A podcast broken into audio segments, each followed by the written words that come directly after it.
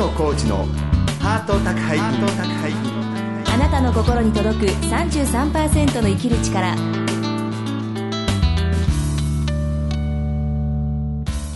ご経営いかがですか。作家の月野浩二です。松井ひろえです。月野浩二のハート宅配便、今週も番組をお聞きのあなたに さんじゅうさんパーセント の生きる力をお届けします。ひろえさん、はい、ついにハート宅配便ひゃっかいめとなりまして、万歳。いやー、よく続きましたね、ひゃっかい。もうにねん、約にねんやってるということ、えー、そうですよ。にせんきゅうねんのしちがつにスタートして、ねね、あの私あのにだいめなんですよ、アシスタント。にだいめアシスタント。そうです。年齢いってますけどにだいめなんですよ。その記憶もなんかうっすらとしてきましたが。なるほど、にだいめアシスタント、えー、そうなんですよ、うん、ね、にだいめマドンナみたいなもんです。そうですか、にだいめマドンナ、私にとっては。まあそんなことでふたりでひゃっかいを迎え、ね、これからでもまあひゃっかい、せんかい、にせんかいと目指す、我々も一つ野望を持ってですね、えー、行きたいと思うんですけど、まあコミュニティ エフエム ですね、じゅうごきょくネットとなってますけど、もうこれからはじゅうごきょくどころかひゃっきょく、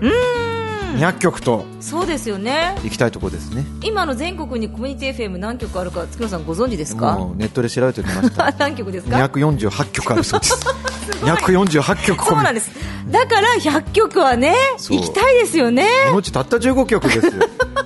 え、これを聞きの皆様、あの、ええ、オルニート日本を含め、はい、コミュニティ エフエム で、うん、あのお聞きの方ぜひですね、ええ、あの進めてください、はい、お知り合いの エフエム 局、うん、でうちでもぜひあのあ放送したいっていうところがあったらいつでもウェルカムですから、まあ、全くあの、ええ、拒みません、ね、はい、何にも拒む要素一つもないんです、はい、あともう一つ大事な、はあ、大事なスポンサー大募集。スポンサー、もうこれはもうね、声を大にして言いたい、えー、ひゃっかいやりましたけど、はい、ほぼ無償だったんですよね。もうほとんど無償というか、まあ、実際的にはひろえさんの事務所を借りして、はい、あの録音スタッフの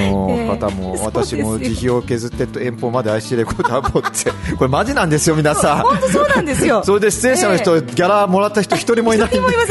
もう、ね、加山理香さん、坂本美芽さん、はい、田口安定さん、そうです、灰原で、そうです、でもそうですけど、みんなノーギャラで、はい、でもこれからせんかいを目指す上では、えー、マジにこれを昨日、はい、太っ腹の皆さん、えー、あのちょっとこのラジオに、はい、あのお小遣いを、ね、ちょろっと出してみようかななんて言ったら、ぜひご連絡をいただけたらと思ってますので、はい、ぜひ、はい、よろしくお願いいたします。お願いいたします。それでは今週もさんじゅっぷんかん最後までお楽しみください。月野浩二のハート宅配便、あなたの心に届く さんじゅうさんパーセント の生きる力。この番組は全国じゅうごきょくのコミュニティ エフエム とインターネットラジオ局オールニートニッポンを通じて、ここ新潟市からお届けします。月野浩二のハート宅配便、あなたの心に届く さんじゅうさんパーセント の生きる力。さまざまな人生体験を乗り越えてきた女性サバイバーに毎週お話を伺っています。今週は精神科医の加山理香さんのインタビューよんかいめ、いよいよ最終回になります。全くもうひゃっかいにふさわしい女性サバイバー、はい、うん、加山理香さんですけれども、えーはい、皆さんもね、ご存知の方が多いと思いますけれども、えー、せんきゅうひゃくろくじゅうねん生まれ、加山理香さんですが、はい、精神科医や立教大学現代心理学部映像身体学科教授としても、うん、えー、活躍なさっています、はい、えー、私もね、若い頃から加山さんがサブカルチャーの世界で、うん、えー、結構こう可愛いおしゃれな精神科医としてデビューしてですね、いろいろな本を出して、私も愛読してたんですけれども、はい、えー、最近ではですね、しがみつかない生き方っていう本が大ベストセラーになりまして、そうですね、はい、もうある意味日本の知性ともね、はい、言ってもいいようなお方なんです、うん、はい。それでは加山理香さんへのインタビュー最終回です。どうぞお聞きください。最終回の今日ですけれども、まあ、メッセージっていうのをテーマにして、えー、お聞きしようと思うんですけれども、まああのー、私も結構いろいろ、いや本当死にたい時も結構あるんですけど、いまだに昨日も結構死にたくなっちゃいましたけどあのー、でも自分の中で死にたいけど、これはなんかしでかしレベルには至ってないなっていうのは、自分で今まで死にたい生活長いからなんか行動を起こすパーセントは全然飛び越えてないんで分かるんですけど、まあでなんか最近テレビとか見ると、例えばね、就職活動で、うんまあ、これ現実私みたいな曖昧な悩みと違って現実的な、ね、問題ですけど、そういう、まあ、死にたい人日本でね今さんまんにん残念ながら年間さんまんにんの方々が亡くなるそうですけど、そういう死にたい人に対するメッセージ、まあ、加山さん理香さんご本人としてもあるいは精神医療に、ね、関わっていろいろ当事者の方に会う機会も多いと思いますが、まずどんな感じでしょうかね、死にたい人に届けたい言葉っていうと、ねうんまあ、それはなんか理由があってね、このことがあるから死にたいっていうんであれば、はい、その理由はこれまで本当にその人が初めてこう世の中で得た悩みではなくて、はい、必ず先輩先例があることで、しかもそれは一つじゃなく 何, 何百も何万もあるかもしれないっていうことで、うんうん、その中で本当に解決できないことっていうのはないと思いますね。悩 み, 悩みでそれでいやそれはね人をじゅうにん殺してしまったとかもう取り返しのつかないこともありますよ世の中、はい、でも私大抵のことは取り返しはつくと思うんですよね。で、うん、でその知恵みたいなものはまあそれは集めるためには誰かにそれを相談したりとかね、どっかに駆け込んだりとかは必要で、はい、そこのエネルギーはちょっとは必要ですけども、はい、まあでも今インターネットもできてそういうこう駆け込むためのエネルギーっていうのは前よりはね多分ハードルが下がってると思うんですよね。情報は安いですね。そうそうそう、えー、あとここ行けばいいとか、えー、だから絶対それは私はそのもう取り返しがつかないとか解決つかない悩みとか問題はもうこの時代は、まあ、本当にまず存在しないと思います。だからそこをちょっとこらえてそのなんかそのエネルギーをちょっとだけこうなんか使ってみてほしいなというふうに思いますけどもね。結構私も渦中にいる時にさまざまなことで頭いっぱいになっちゃって、そうなんですよね、うん、じゃあまあ就職が活動で難しいなら、まあ、その就職活動に難しいことに対してなんか答えがまあ、だけどそうだよね、あるんですかね、うん、それもねだから、うん、多分就職活動でもし痛くなる人、まあ、私も学生ね自分大学教えてるのでいろいろ話しますけど、はいはい、まあ、その就職が決まらないってことよりもやっぱりその自分という人間が不必要と言われてしまったってことに対するショックですよね。ああそうですね。でもね、うん、それも何でしょう、まあ、例えばですけど、まあ、私もそれこそ入試の面接官とかもやるんですけども、まあ、あるいはその精神科医として患者さんにも会いますけど、はい、まあ、まあすごくこれも精神科医としてこんなこと言うとなんか信用落としちゃうけどじゅっぷんやじゅうごふんあっても人のことって分かりゃしないですよね。本当にそれはね、うん、何年も付き合ってる患者さんの全然例えば違う街中で会っちゃったりすると、はい、もう全然違ってたりして、そうですか、なんだこの人って私今まで何見てたんだろうとかね、えー、あるんですよ。あ、そうですか。というようなことの中で行われる就活の面接なんて、あなんていうのかな、何も見ちゃいないですよね向こうは多分。雰囲気だけでしょうねと思います。もう馬とか相性とか、うんうん、顔が好き嫌いとかなんか、ね、本当にそのことだと思うんですよ。 そうですよね。でそんなことでね、うん、まあ決められたり決められなかったりっていうのも、まあ、それはもう失礼な話なんですけども、はい、そんなもんでなんかダメって言われたからって別にその自分が否定されたとか思うのも、うんくだらないっていうか、もうそんな本当ナンセンスですよね。そうですね。あ、でも今確かに就活で失敗したからってあれじゃなくて必要とされてないことに対するショック、うん、あ、そうそうそうですね、うん、それでも私もすごくリスナーの方々も必要なんかどっかに必要とされたいと思いつつその必要とされない現実で誤差をしてるが多いと思うんですけど、 そ, その辺はど う, どう満足してそれはね必要とされたかったら、うん、はい、まあ、それとも就職でも何でもしたかったらね、それはね、はい、まあ、これもなんか大学教員として言うのもなんだけど、はい、演技ですよね。演技ですか。もうそれは就活 の, あの面接なんていうのは、はい、バカし合いみたいな感じで、はい、演技ですよね本当に。バカしうまくバカせよと。だからもうそこで別に本当の自分を見てもらうとか、うん、全く必要なくて、はい、もうドアを開けた瞬間に芝居が始まって、えー、急におはようございますみたいなね、はははうん、そういう演技をじゅっぷんかんぐらい し, して、うん、まあ、あいそういう騙したところを見てもらって撮ってもらうとかっていうような、うん、まあ、ある種のそういうルールのそういうルールのゲームみたいな感じだから、うん、必要とされたかったらそういうもうその瞬間演技を し, して、まあ、そういう必要とされた場に行けば必要とされますよ絶対。じゃあその場合割り切って一つ皆さんは演技力をマスター、そうです、だから必要とされないっていうのは本当にその人の実力がないとかね、うん、中身がないからっていうんじゃなくて、うん、そういうごくごく表面の薄皮をそういうふうにできうまくね必要とされるような風にアピールできなかったからですよね、うんうん、なるほどね、でもそれは今そう言ってもらうとね気が楽になった方も多分、えーうんうん、だそれは、ね、私別に気を楽にするために言ってるわけじゃなくて本当だと思うんですよね、現実の問題、そうだからそれは本当に私もねいろんなあのそういうあのこう自分の秘書でも何でも採用するとか、まあ、大学の入試とかでもいろんなね、うんまあ、たまにその選ぶ側に回ることありますけども、うんうん、あのあるいはその、まあ、企業 の, そのなんかあのいろんなあの人事担当者の方とお話しする機会もあったりもするんですけど、やっぱりみんななんかその結局あ今年のさあの例えば企業の人事担当者がよく今の新人はダメだなとかよく言うんですよね、なんか選んだのあんたたちだよねとかっていつも思うんですけど、うん、だからみんな当てが外れたりとか、あるいはいやなんか中にはもう逆もあって大したことないと思って前入れてみたらすごくこういい人だったとかってこともあるから、うん、もうみんな当てが外れ、いい意味でも悪い意味でも当てが外れまくってるんですよね。なるほど。だから何も中身なんて評価されてないと思いますよね、いろんな場で。じゃあまあその、まあ、その程度のものであるということなんですね、うんうんうん、現実的にはね、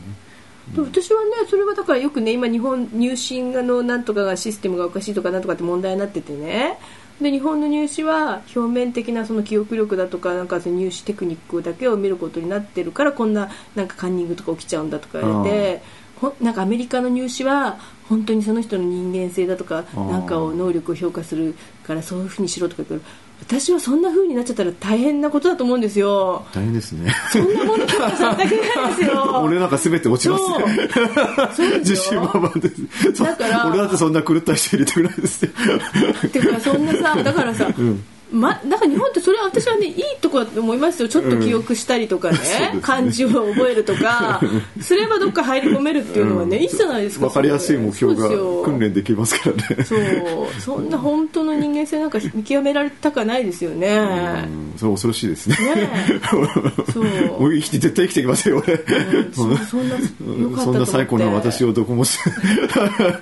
ってくれないでしょ。そうそうなるほどね。ま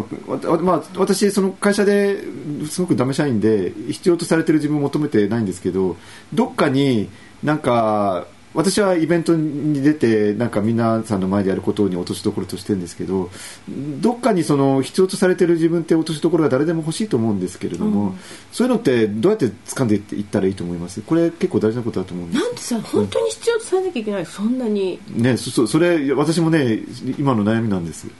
えばね、うん、私はなんか前に全国放送のラジオの番組でなんかゆゆ ご, ご時代の番組に出たことがあって、はい、でその作ってる方にこれって誰聞いてるんですかこんな、まあ、半端な時間だったらって言ったら、うん、あ主婦で料理作ってる人ですかって言ったらいやごじで仕事が終わってごじじゅうごふんには家に帰ってる男性も結構いるんですよとか言われて、まあ そ, うね、そういう人たちは家で聞いてるんですこれをとか、うん、なんか固い内容だったんですよ。ははでこんなね主婦で料理作ってるのに、ね、固い内容でいいんですかって言ったらいや実はこれは男性がね聞いてるんですとか言われて、ははは、うん、で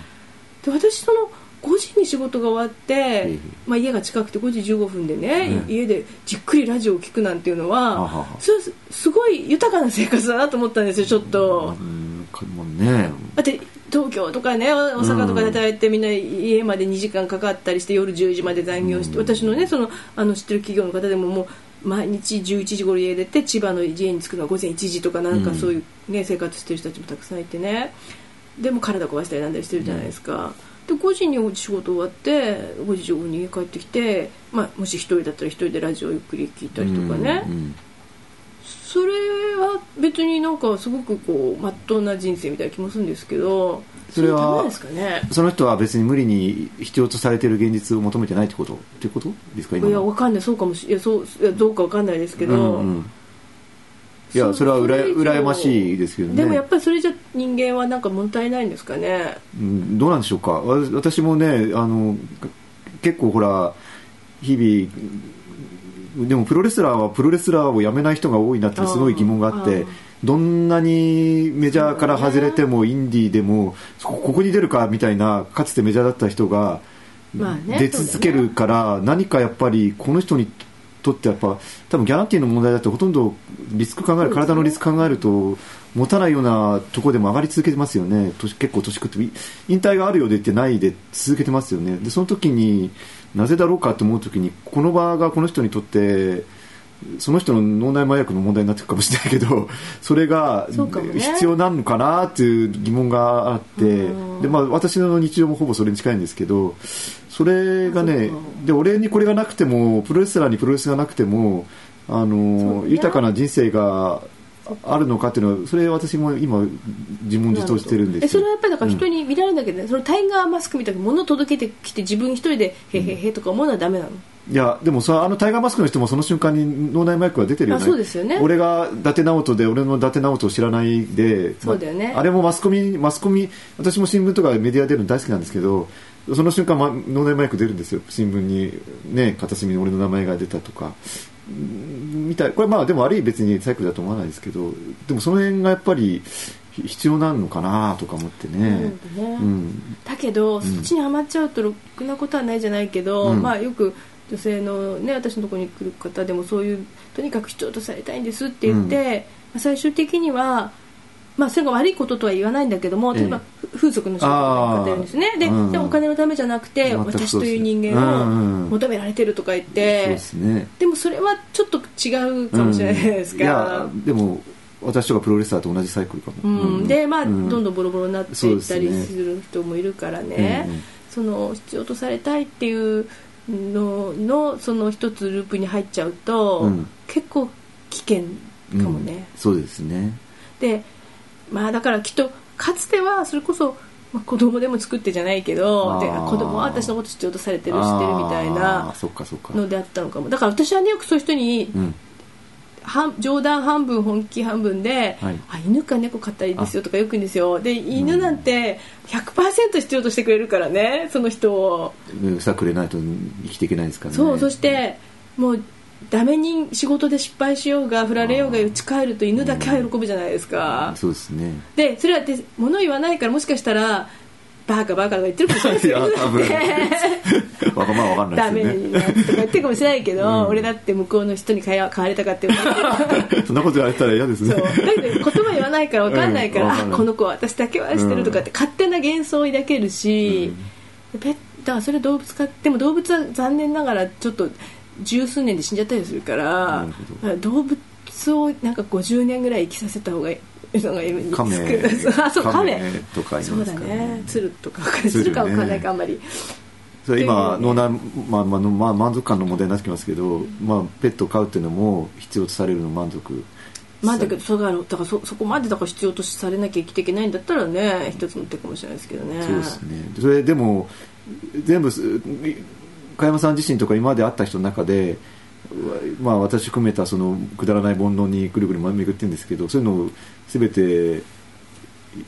花が咲かない雑草のごとく生きて満足の人っているんでしょうかね。いやだからさいやなんだろうだから一つの、うん、だから子供とかねあとまあちょっとした幻想のは、まあ、恋愛っていうのもそうですよね。その彼は私を必要としてくれるみたいな、うんまあ、でも、まあ、そういう幻想あとまああとは宗教っていうのもそうだよね。神は私を愛してるとか、ね、あの世の中に必要とないされない人神様に必要とされない人は一人もいないみたいな、うん、それすごいこういい装置だなと思いますけどね。でも結論といって今の結論と何か必要なんですかねやっぱ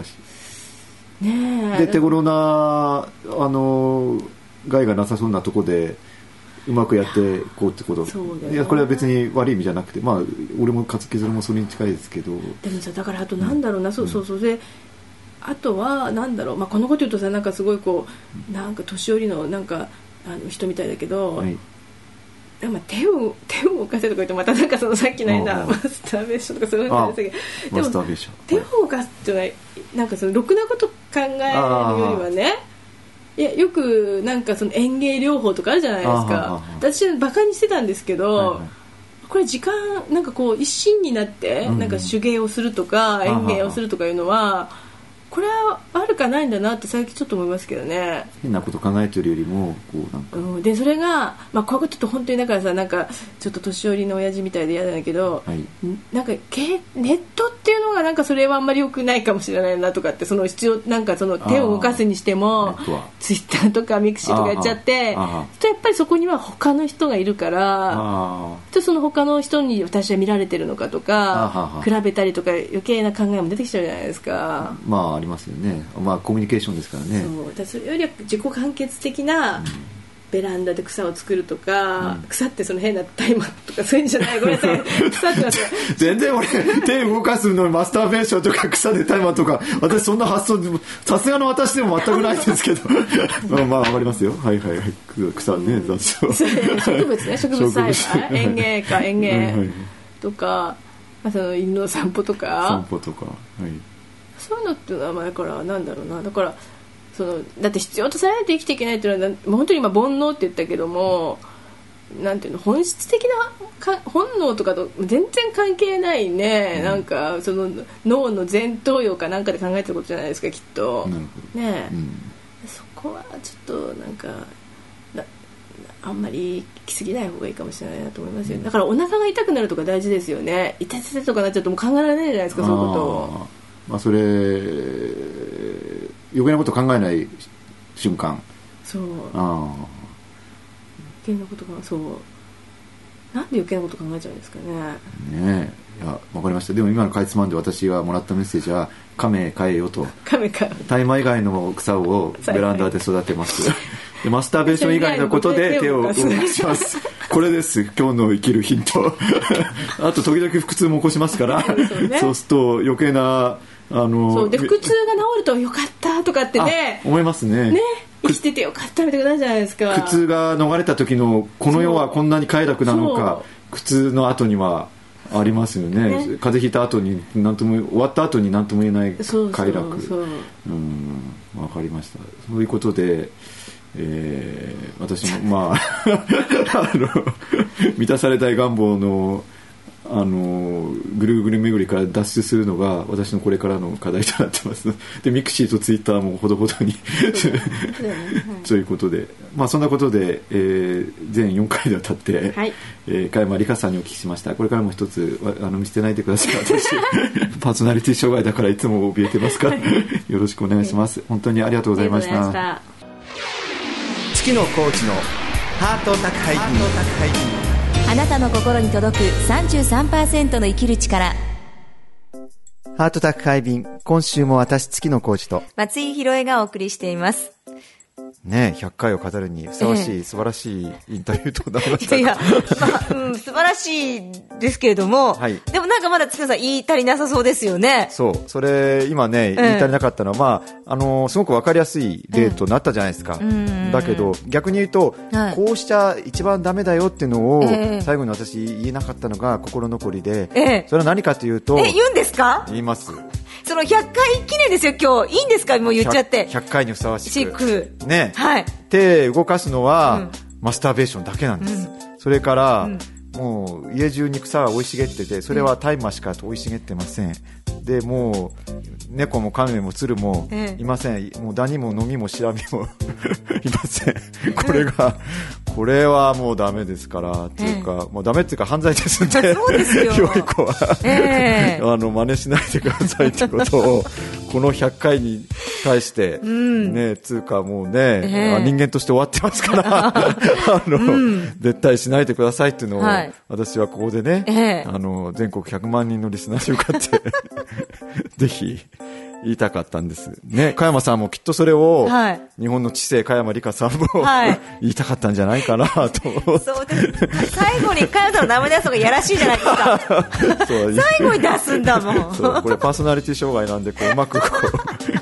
甘えて絡めてこうねえ。いやでもこのひゃっかいの、ね、まあ、メッセージが、はい、あのー、本当に次のね、またあのラジオ局、うん、リスナーに結びつくといいんですけれども、これ聞いたらまあ絶対に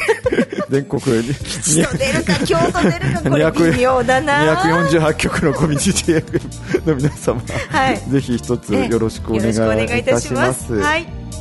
ハート宅配便、次回はイラストレーターの松井夏樹さんの登場です。お楽しみに。